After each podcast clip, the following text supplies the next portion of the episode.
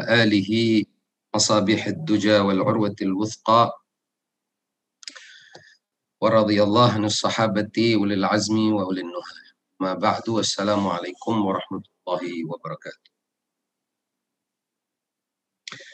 Pada kajian kali ini kita akan melanjutkan apa yang telah kita uh, selama ini uh, telah lalui dan kita telah bicarakan. Dan kini kita memasuki adab-adab toharah. Dalam buku ini Imam Khomeini menjelaskan bahwa ada beberapa hal yang penting untuk kita ingat-ingat dan kita camkan eh, dalam kaitannya dengan taharah ini atau bersuci. Yang pertama beliau menyatakan bahwa tidaklah mungkin orang melakukan taharah lahiriah.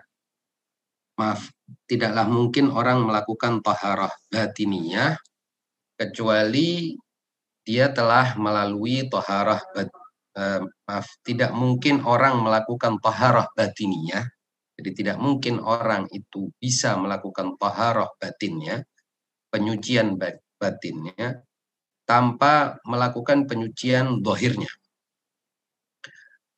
dan barangkali kita perlu di sini untuk merenungi betapa sering kita mengira bahwa maksiat-maksiat yang kita lakukan atau dosa-dosa yang kita lakukan itu dapat kita hapuskan dengan amalan-amalan yang kita anggap sebagai penghapus dosa-dosa lahiriah, padahal hakikatnya tidak bisa demikian.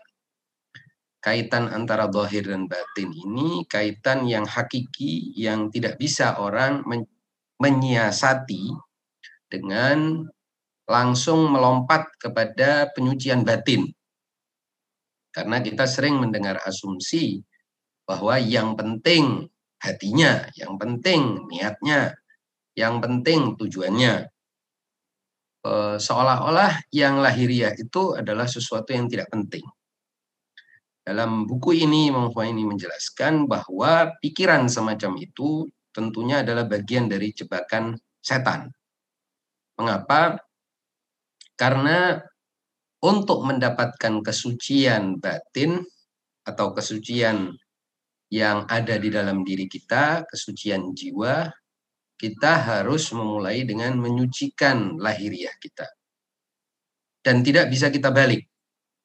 Karena selama syabakatu syaitan atau jaringan iblis itu menguasai lahiriah kita, batin kita otomatis tidak mungkin bisa bersih dan suci.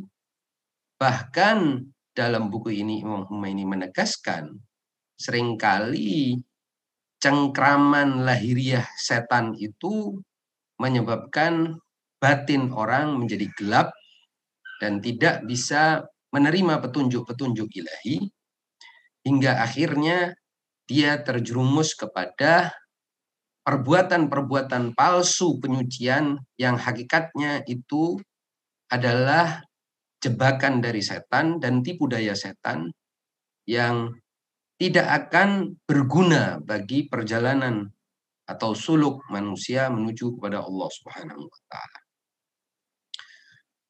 Penting kita ingat ini mengapa? Karena lagi-lagi eh, Imam Khomeini menjelaskan bahwa sering kali setan itu seolah-olah membimbing kita. Jadi setan melontarkan pikiran was-was uh, bisikan ke dalam diri kita yang bertujuan agar kita melalaikan, meringankan, meremehkan urusan-urusan lahiriah, perbuatan-perbuatan lahiriah, uh, dan membawa kita langsung fokus kepada urusan batin.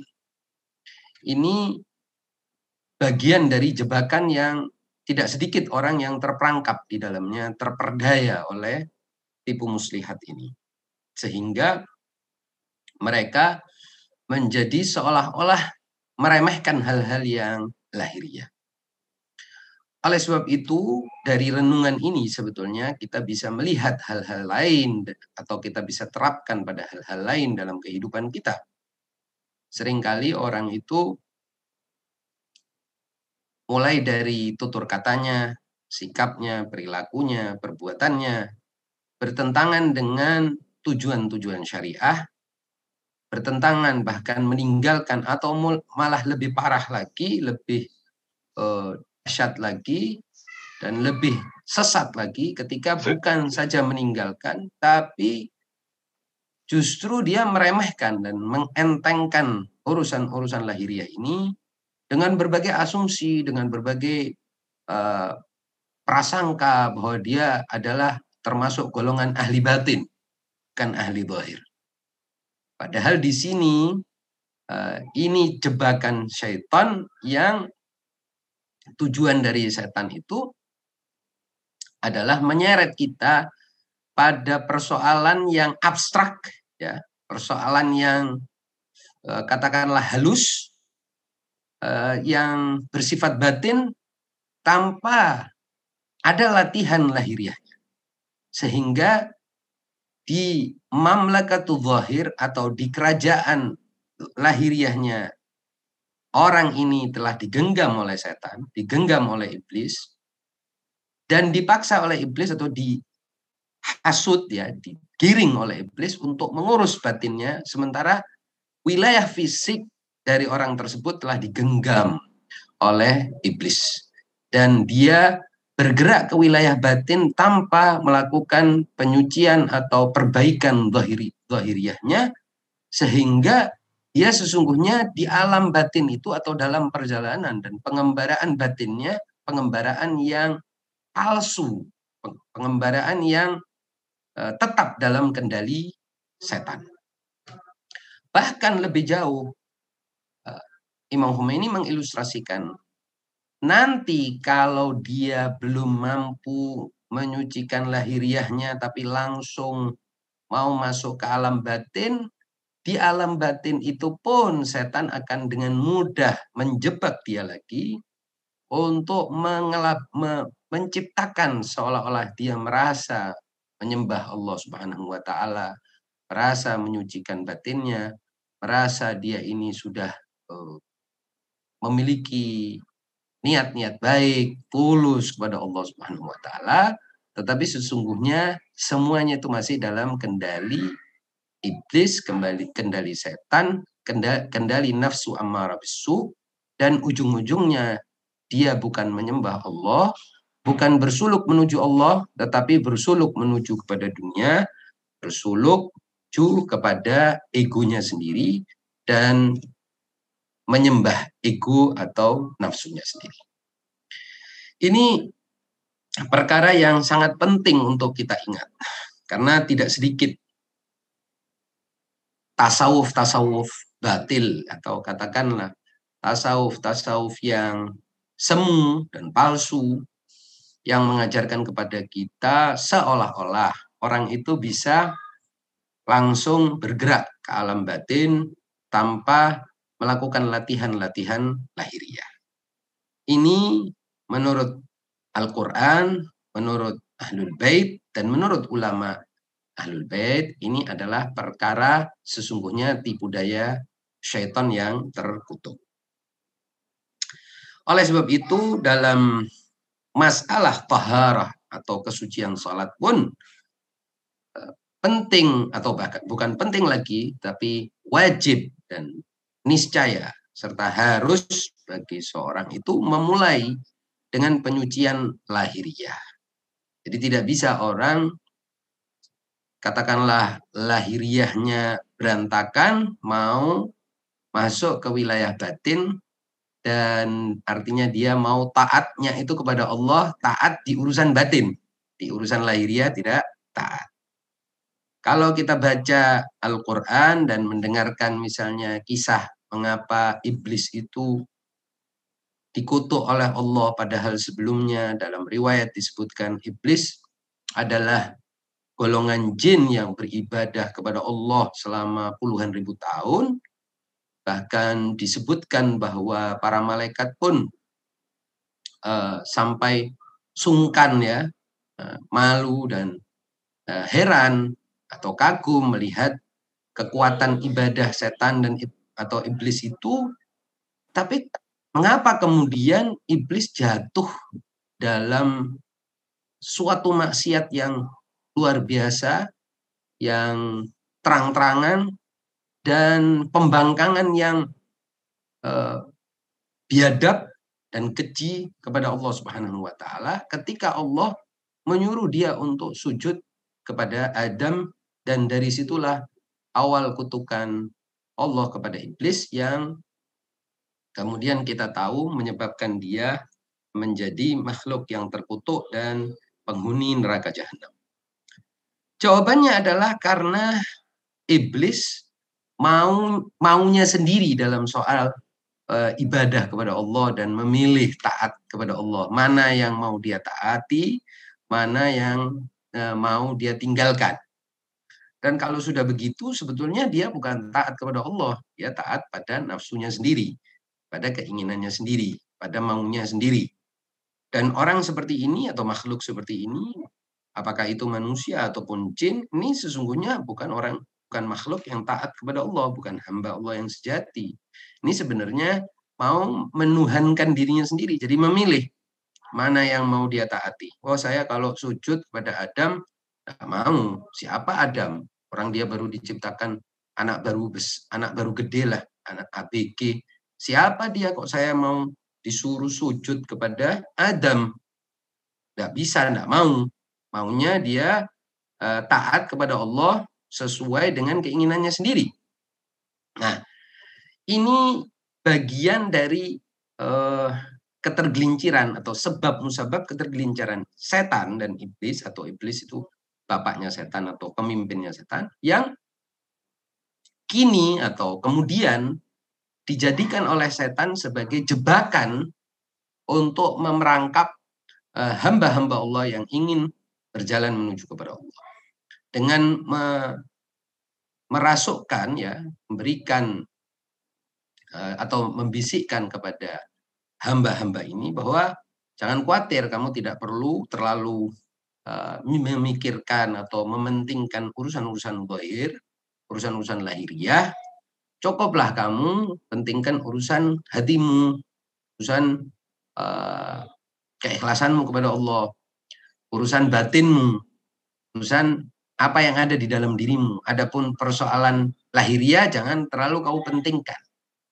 Atau bila malah lebih jauh, kamu abaikanlah urusan-urusan lahiriah. Maka orang seperti ini akan terus melakukan kemaksiatan-kemaksiatan lahiriah dan melakukan dosa-dosa lahiriah. Pada saat yang sama dia ingin membersihkan hatinya, membersihkan batinnya. Ini terang, tangan disebutkan sebagai sebuah uh, perangkap ya dan jaring setan, jaring iblis yang memerangkap lahiriah manusia sehingga manusia itu akan tetap menjadi uh, budak setan, budak iblis dan juga budak egonya sendiri dan tidak bisa bergerak untuk melakukan suluk uh, secara batin apalagi di tingkatan yang di atasnya. Dan apabila kita melihat uh, Rasul Shallallahu Alaihi Wasallam ahlul bait yang suci, yang Allah telah berkehendak untuk mensucikan mereka sesuci-sucinya sebagai teladan-teladan teragung dan terbaik dan teladan yang paling sempurna, kita melihat bahwa mereka pun terus-menerus melakukan uh, penyucian lahiriah dan menjaga amal-amal lahiriahnya uh, secara sempurna. Pada saat yang sama juga menjaga uh, perilaku batinnya, keadaan batinnya, keadaan hatinya. Dan dengan begitu mereka mampu melakukan perjalanan secara uh, apa secara sempurna untuk mendekatkan dirinya kepada Allah Subhanahu. Nah, ini sebagai pengantar hmm, karena sering kita dengar apa yang belakangan atau bukan belakangan dari dulu sebetulnya uh, dianggap sebagai katakan madhab dalam tasawuf yang tidak terlalu mementingkan wahir karena itu menyalahi prinsip uh, dan menyalahi juga hakikat manusia yang hakikatnya manusia ini ada dohirnya ada batinnya dan apa pun yang dilakur, dilakukan manusia secara bohir pasti akan berpengaruh terhadap batin dan juga pastinya tentunya sebaliknya.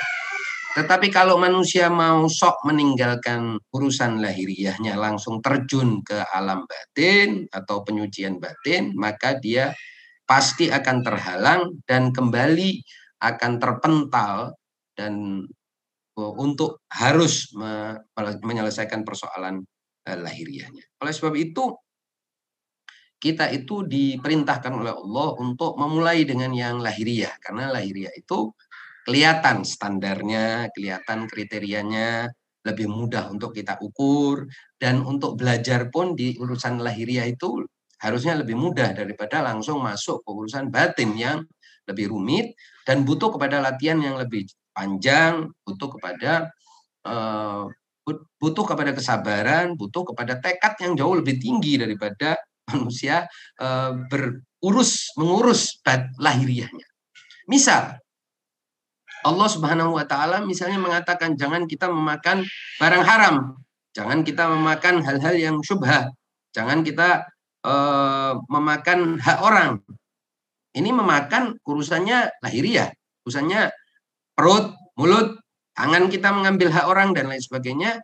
Kalau kita entengkan dengan kita mengatakan tidak, maksud saya baik, maksud saya khair, maksud saya yang penting batinnya, yang penting niatnya, ini keliru, fatal, dan bukan hanya keliru. Kalau kita lanjutkan, lama-lama kita menjadi seperti setan, persis. Karena setan pun di dalam Al-Quran, Allah merekam bahwa setan bukan tidak percaya kepada Allah, bukan tidak percaya kepada keesaan Allah, bukan tidak percaya adanya hari kebangkitan dan akidah-akidah lain. Kan? Setan dijelaskan di dalam Al-Qur'an tidak mau sujud kepada Adam. Dan itu sujud kepada Adam perbuatan fisik, perbuatan material, perbuatan bohir Sekiranya, sekiranya, ini bukan mau mengandai-andai sesuatu yang tidak terjadi, tapi sekiranya setan, misalnya, misalnya setan waktu itu sujud saja kepada Adam, terserah dalam keadaan dia masih mangkel, tidak ridho, tidak rela, atau sujud dalam keadaan terpaksa dan lain sebagainya, barangkali Allah masih memaafkan. Jadi urusannya setan itu pun urusan bohir, bukan jatuhnya setan itu bukan urusan batin. Karena Allah menjelaskannya itu secara spesifik terkait dengan pembangkangan dia, pembangkangan iblis, pembangkangan setan untuk sujud kepada Adam. Jadi eh, sejumlah pemikiran yang eh, terlihat elok ya dan indah yang mengajak kita untuk ngurus batin, ngurus batin tanpa mempedulikan zahir ini bukan ajaran Allah Subhanahu wa taala, bukan ajaran Rasul sallallahu alaihi wasallam dan juga bukan ajaran Ahlul Bait dan juga bukan ajaran para nabi. Coba kita lihat juga kalau teladan yang paling agung itu adalah Rasul dan Ahlul Bait, kita juga bisa melihat nabi-nabi bagaimana ibadah mereka secara lahiriah bukan hanya secara ngurus batin saja, itu ibadah harus gandeng antara yang lahiriah dengan ya batin. Malah lebih daripada itu. Lebih daripada itu. Ahli-ahli suluk mengatakan bahwa kalau kita tundukkan lahiriah kita, meskipun hati kita masih dalam keadaan tidak sepenuhnya tunduk atau tidak sepenuhnya sinkron dengan perbuatan lahiriah kita, itu hati kita juga pelan-pelan akan belajar dari lahiriah kita. Pama misalnya, kita mengucapkan istighfar, astagfirullahaladzim, atau membaca salawat, Allahumma salli ala Muhammad wa Muhammad. Mulut kita yang mengucapkan itu. Hati kita boleh jadi masih centang perenang atau mengembara ke tempat lain. Tetapi kalau kita paksakan terus mulut kita, lidah kita melakukan zikir, ya baik itu salawat, istighfar, tasbih, tahlil, mengucapkan la ilaha illallah, membaca Al-Qur'an, kita paksakan lahiriah kita melakukan semua itu itu batin kita juga pelan-pelan akan kita tundukkan. Jadi bukan saja batin yang harus bergerak menundukkan lahir, tapi lahiriah itu apa ya pemicunya itu adalah eh, pe, pemantik dari sikap batin kita. Jangan dibalik. Apalagi jangan sampai kita meremehkan urusan lahiriah dan kita menyepelekan syariah secara lahiriah dengan asumsi-asumsi yang semua asumsi itu sesungguhnya adalah tipu muslihat syaitan yang terkutuk. Ini yang menjadi catatan awal sebelum kita masuk kepada tiga macam jenis taharah. Nah, dalam tiga macam jenis taharah yang disampaikan oleh Imam ini, adab-adab taharah dan Imam menjelaskan bahwa taharah yang pertama adalah taharah lahiriah. Pada bagian pertama ya, jadi Imam Khomeini memberikan penjelasan seperti ini. Bagi, pada bagian pertama telah kita kemukakan bahwa salat memiliki bentuk hakiki dan batin di, di samping bentuk lahiriahnya. Seperti halnya bentuk lahiriah salat mempunyai sejumlah adab dan syarat yang harus dijaga. Ingat, harus dijaga oleh seorang pesuluk Demikian pula bentuk hakiki dan batinnya juga harus dijaga. Ketenangan, keterangan mengenai adab-adab dan syarat-syarat taharah secara lahiriah bukan dalam kaitannya dengan buku ini. Jadi buku ini akan berbicara tentang adab-adab batin. Tapi seluruh adab lahiriah harus tetap kita jaga, kita hormati. Ada makam lahiriah yang tidak bisa kita kharq kalau dalam istilah kaum ahli ma'rifat tidak boleh kita terjang lahiriah karena kita sok mau langsung masuk ke urusan batin. Tidak bisa seperti itu. Itu uh, omong kosong yang dititipkan eh, oleh iblis ya di dalam kepala hati kita untuk tujuannya meremehkan akhirnya juga meremehkan apa pun yang batin. Pada akhirnya seperti itu. Para ahli fikih madhab Ja'fari, semoga Allah meninggalkan terima, telah menerap, menerangkan tiap-tiap adab dan syarat kesucian lahiriah. Di sini kami hanya akan berbicara tentang adab-adab taharah batiniah. Ketahuilah bahwa mengingat hakikat salat adalah mi'raj menuju Allah dan kehadiran di sisi zat yang maha benar atau al-haq, maka untuk sampai pada tujuan yang tinggi dan mulia itu diperlukan kesucian batin di samping kesucian lahiriah duri dan hambatan mi'raj ini adalah berbagai kotoran, baik lahiriah maupun batin. Jika seorang pesuluk menyandang salah satu darinya, maka ia tidak akan sanggup mendaki ketinggian dan bermi'raj ke Allah Subhanahu wa taala. Semua jenis kotoran itu merupakan penghalang salat dan termasuk dari rijs. Rijs itu adalah noda setan. Sebaliknya, semua hal yang dapat membantu seorang pesuluk dalam perjalanan ini dan semua adab kehadiran di sisi Allah adalah syarat-syarat tercapainya hakikat sholat oleh seorang pesuluk. Oleh karena itu, seorang pesuluk menuju Allah terlebih dahulu harus menghilangkan semua penghalang itu sehingga ia menjadi suci, bersih, dan mudah baginya untuk memperoleh tuhur atau tahur yang berasal dari alam cahaya. Jadi, kalau dia sudah melakukan serangkaian taharah lahiriah ya dan adab-adabnya lalu tahara batinnya, nanti barulah dia sampai kepada alam nur, alam cahaya.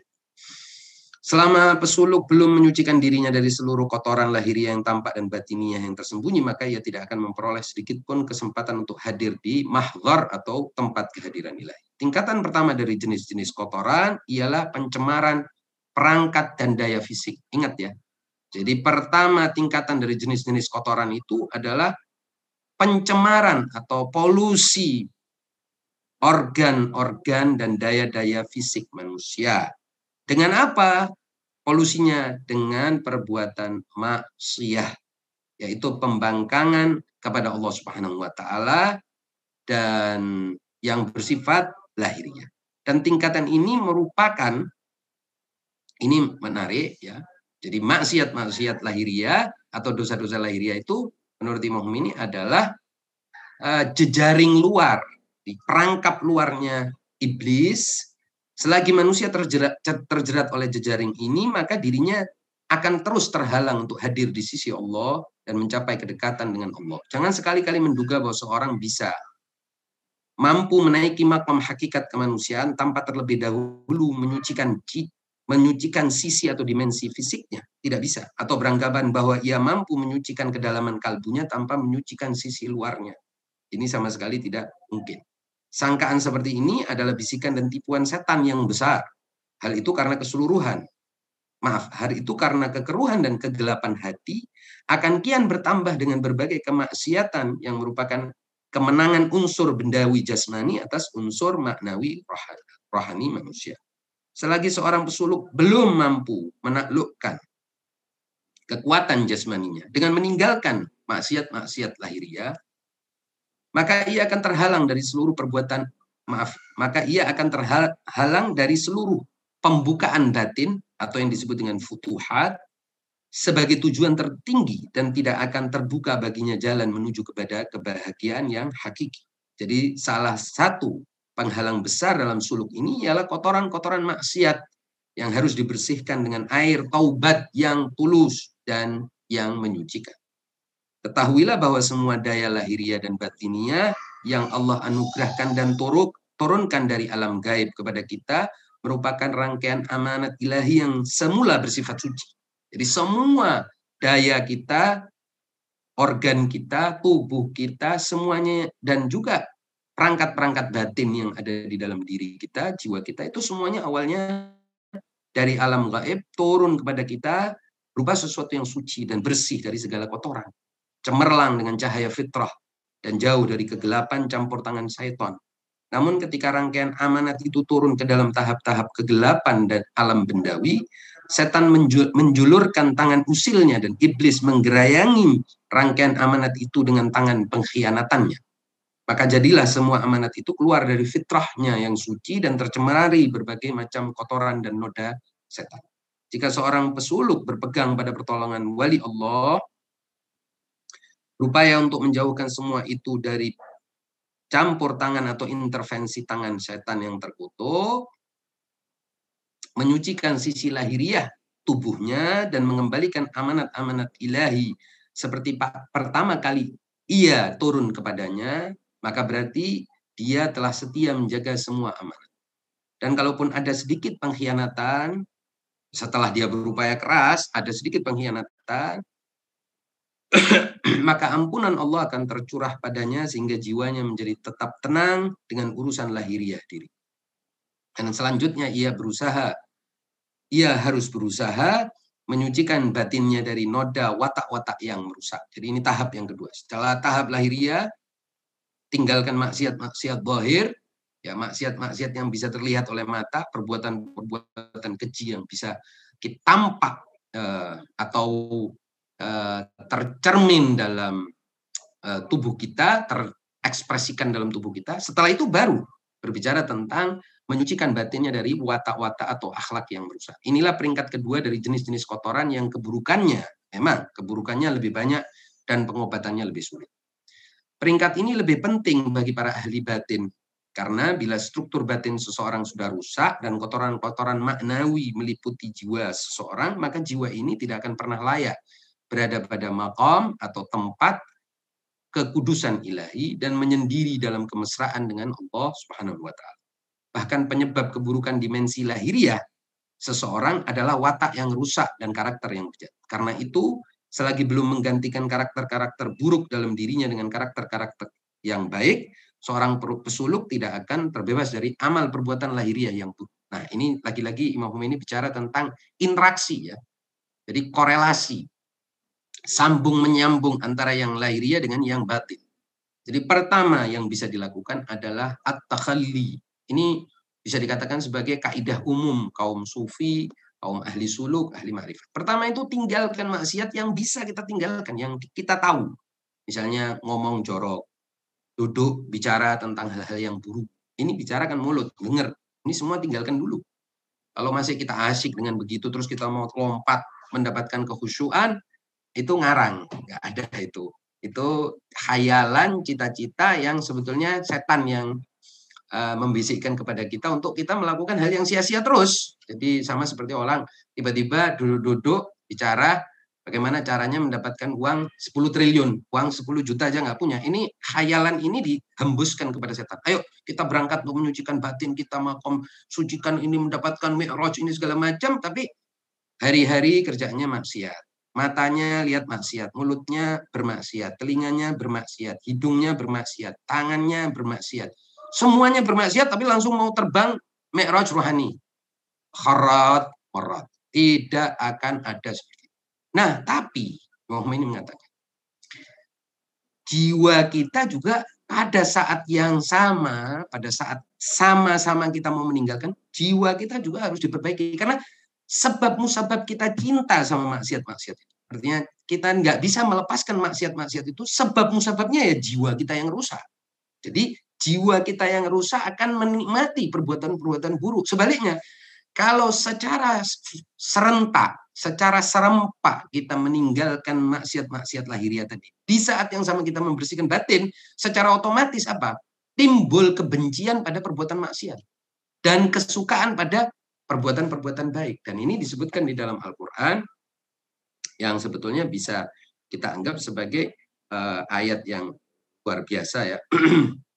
Yaitu ayat uh, dalam surat Al-Hujurat Allah berfirman gini, wa'lamu anna fikum Rasulullah law yuti'ukum fi katsirin minal amri la'anittum walakin Allah habbaba ilaikumul iman wa zayyanahu fi qulubikum wa karraha ilaikumul kufra wal fusuqa wal isyan ulaika humur rasyidun dan ketahuilah oleh kalian semua bahwa di, di antara kalian itu ada Rasulullah. Kalau beliau itu menuruti kemauan kalian dalam beberapa urusan, maka kalian benar-benar akan mendapatkan kesusahan. Kalian akan menjadi tidak kalau beliau nuruti kita, kalian tidak mendapatkan uh, bimbingan, kalian akan susah. Harusnya kalian yang nurut dia. Tetapi Allah menjadikan, ya, makanya, tetapi Allah menjadikan kalian cinta kepada keimanan. Jadi membuat kalian itu cinta kepada iman. Dan menjadikan keimanan itu hiasan dalam hati kalian. Serta menjadikan, ini yang saya maksudkan. Serta menjadikan kalian benci kepada kekafiran. Benci kepada kefasikan. Benci kepada kedurhakaan pembangkangan, kemaksiatan, dan e, mereka itulah orang-orang yang mengikuti jalan yang. Jadi e, dengan meninggalkan perbuatan-perbuatan lahiriah yang buku, pada saat yang sama kita membersihkan hati, mencoba membersihkan hati, lama-lama kita nggak akan suka lagi perbuatan maksiat. Allah sudah menggantikan kesukaan kita pada maksiat dengan kesukaan kita pada taat. Nanti lama-lama kita akan lebih suka taat, lebih suka beramal sesuatu yang baik, lebih suka ber, melakukan kebaikan. Zikir, zikrullah, mengingat Allah. Duduk-duduk, bicarain hal-hal yang sifatnya duniawi, ah, gak menarik lah. Coba kita bicara tentang Allah, bicara tentang Rasulullah, bicara tentang hari akhirat, bicara tentang hal-hal yang uh, Allah suka. Gitu.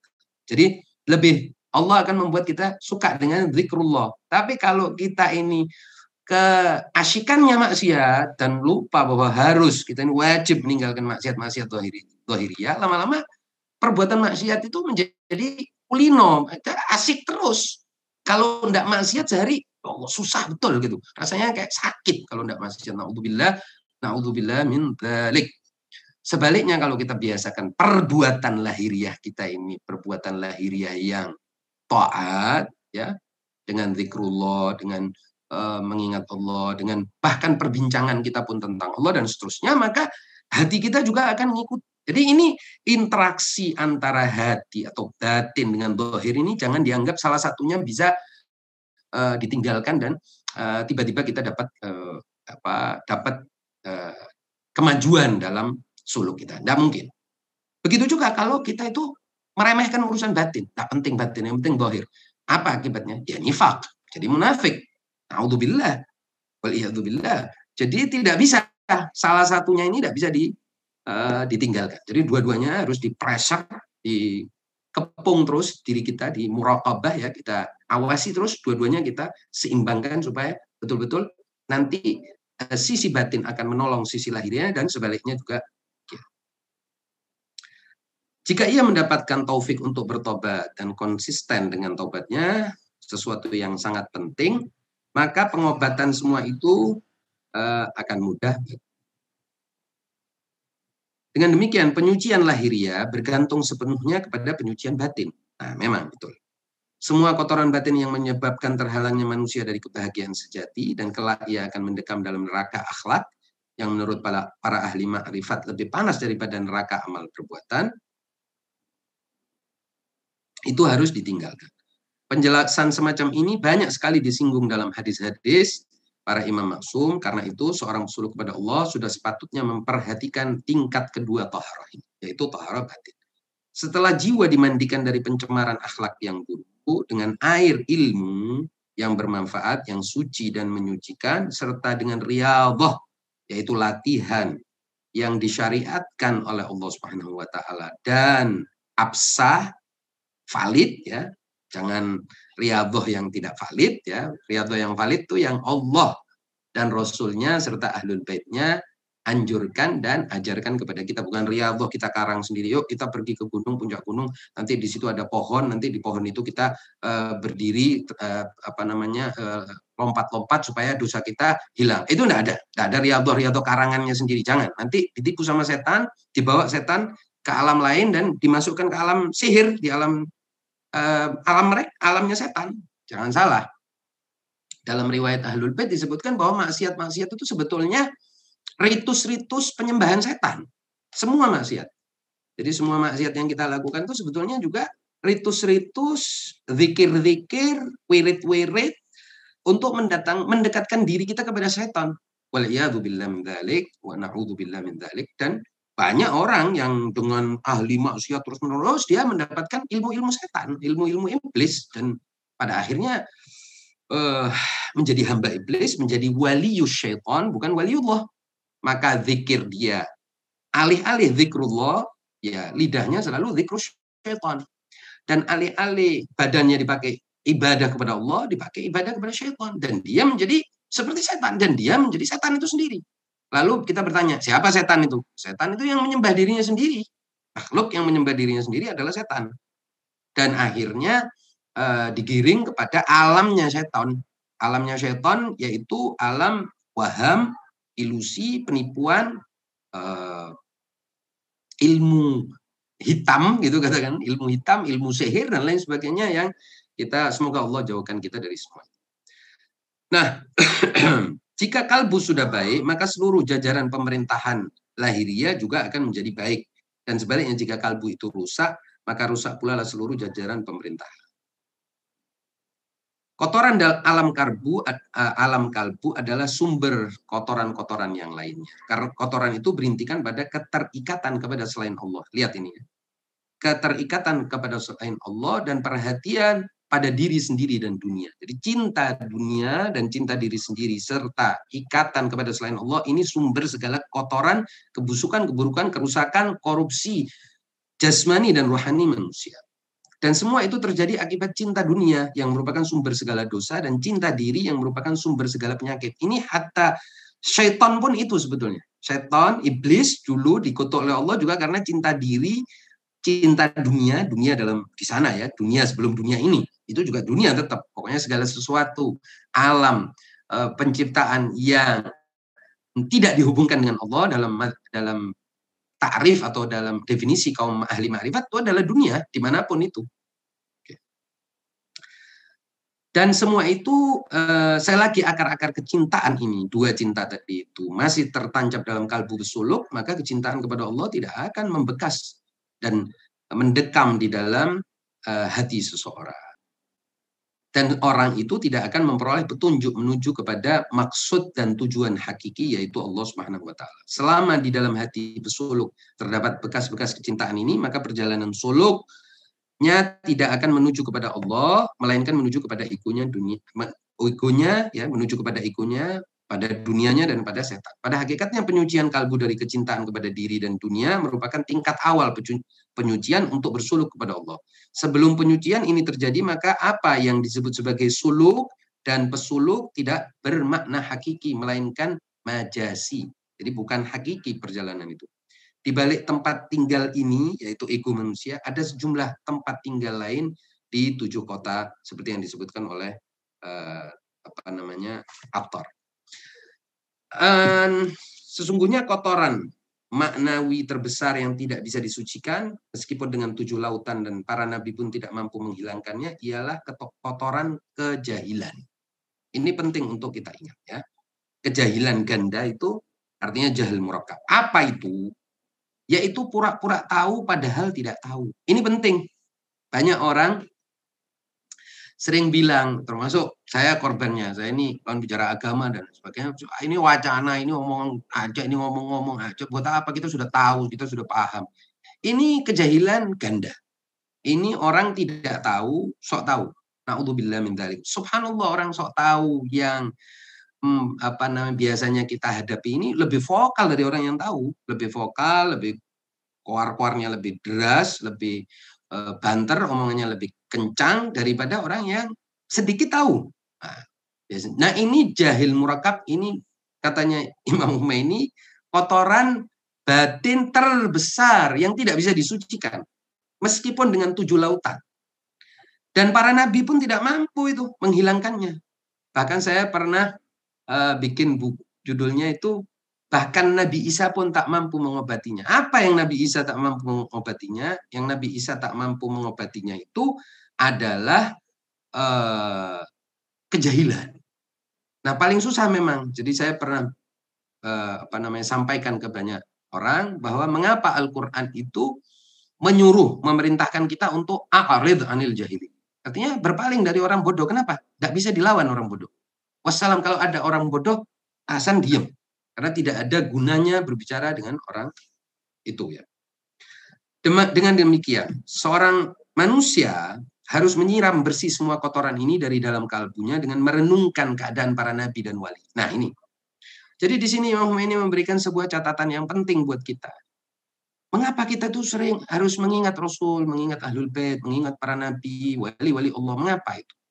Karena ternyata bagian dari menyucikan diri, menyucikan kotoran-kotoran maknawi, termasuk kejahilan itu tadi, adalah dengan berbicara tentang para wali wali-wali Allah itu kalau kita bicara tentang wali-wali Allah, bicara tentang mereka, bicara uh, mempercakapkan tentang kehidupan mereka, membicarakan ilmu-ilmu mereka, itu bagian dari penyucian tanpa disadari atau tidak disadari, tapi poin itu akan kita dapat. Maka itu jangan bosan-bosan kalau bicara tentang ajaran-ajaran mereka dan uh, apa ilmu-ilmu dari mereka karena itu bagian dari menyucikan diri kita. Jangan kita bilang, wah ini ngomong-ngomong terus. Oh tidak, ngomong-ngomong ini jangan salah, ngomong-ngomong ini makanan batin kita.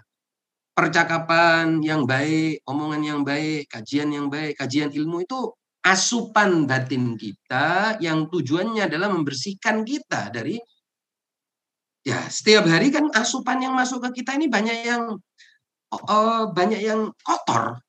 Baik itu kita sengaja duduk mendengarkan membahas men duduk di majelis-majelis yang tidak penting maupun dalam pergaulan maupun tidak sengaja. Ke masukan kita lagi jalan orang ngomong batil ngomong bohong ngomong eh, maksiat dan lain sebagainya. Jadi bagian dari penyucian itu kata Imam ini adalah membicarakan tentang mereka Nah, di sini Imam ini juga telah menjelaskan eh, peringkat-peringkat kesucian ya. Masih ada waktu atau tidak? Ya, sudah. Nah, eh, ketahuilah bahwa segala manusia yang berada di alam wadak, alam dunia ini, alam material, maka dia harus berada, maka dia pasti berada di bawah perebutan pengaruh barat bala tentara ilahi dan bala tentara iblis. Bala tentara ilahi berupa tentara rahmat, kedamaian, keselamatan, kebahagiaan, cahaya, kesucian, dan kesempurnaan. Sementara bala, bala tentara iblis adalah sebaliknya. Karena sisi-sisi rububiyah senantiasa lebih dominan, ini ini adalah suatu uh, harapan besar buat kita. Jadi hakikatnya sisi-sisi ilahi rububiyah itu senantiasa lebih dominan daripada sisi-sisi iblis. Senantiasa. Jadi ini rahmat Allah. Semua orang yang mau berubah untuk menuju kepada baik akan jauh lebih mudah daripada orang dari baik menuju buruk. Itu akan lebih mudah dari buruk menuju baik. Itu pasti. Maka manusia pada pada fitrahnya adalah cahaya kedamaian dan kebahagiaan yang bersumber dari fitrah ilahi. Selagi manusia berada di alam ini, maka dengan kebebasan memilihnya, dia mampu meletakkan kendali dirinya di bawah pengaruh pasukan tentara ilahi, tentara sang maha pengasih, atau tentara iblis. Jika dari awal pembentukan fitrahnya hingga akhirnya seseorang tidak pernah terpengaruh oleh iblis, maka dia orang itu adalah manusia ilahi yang bertempat di alam lahud yaitu insan ilahi lahud. Siapa itu? Yaitu baginda Rasul Shallallahu alaihi wa alihi wasallam. Beliaulah yang sekujur tubuhnya hakikatnya adalah cahaya, hakikatnya adalah kesucian dan hakikatnya adalah kebahagiaan. Kalbunya adalah cahaya ilahi karena beliau tidak pernah menghadap karena kalbu itu tidak pernah menghadap kepada selain Allah Subhanahu wa taala dan seluruh sisi batin dan lahiriahnya bersifat cemerlang dan suci dengan kecemerlangan dan kesucian nur Allah Subhanahu wa taala. Tidak ada yang mempengaruhi kalbu Rasul Shallallahu alaihi wasallam kecuali Allah Subhanahu wa taala. Iblis beserta segenap bala tentaranya sama sekali tidak mampu hatta sedikit pun menyentuh kalbu itu dan tidak akan pernah bisa mempengaruhinya. Inilah manusia sempurna. Makhluk mulia semacam ini pastilah suci secara mutlak. Dan beliau adalah cahaya murni ilahi.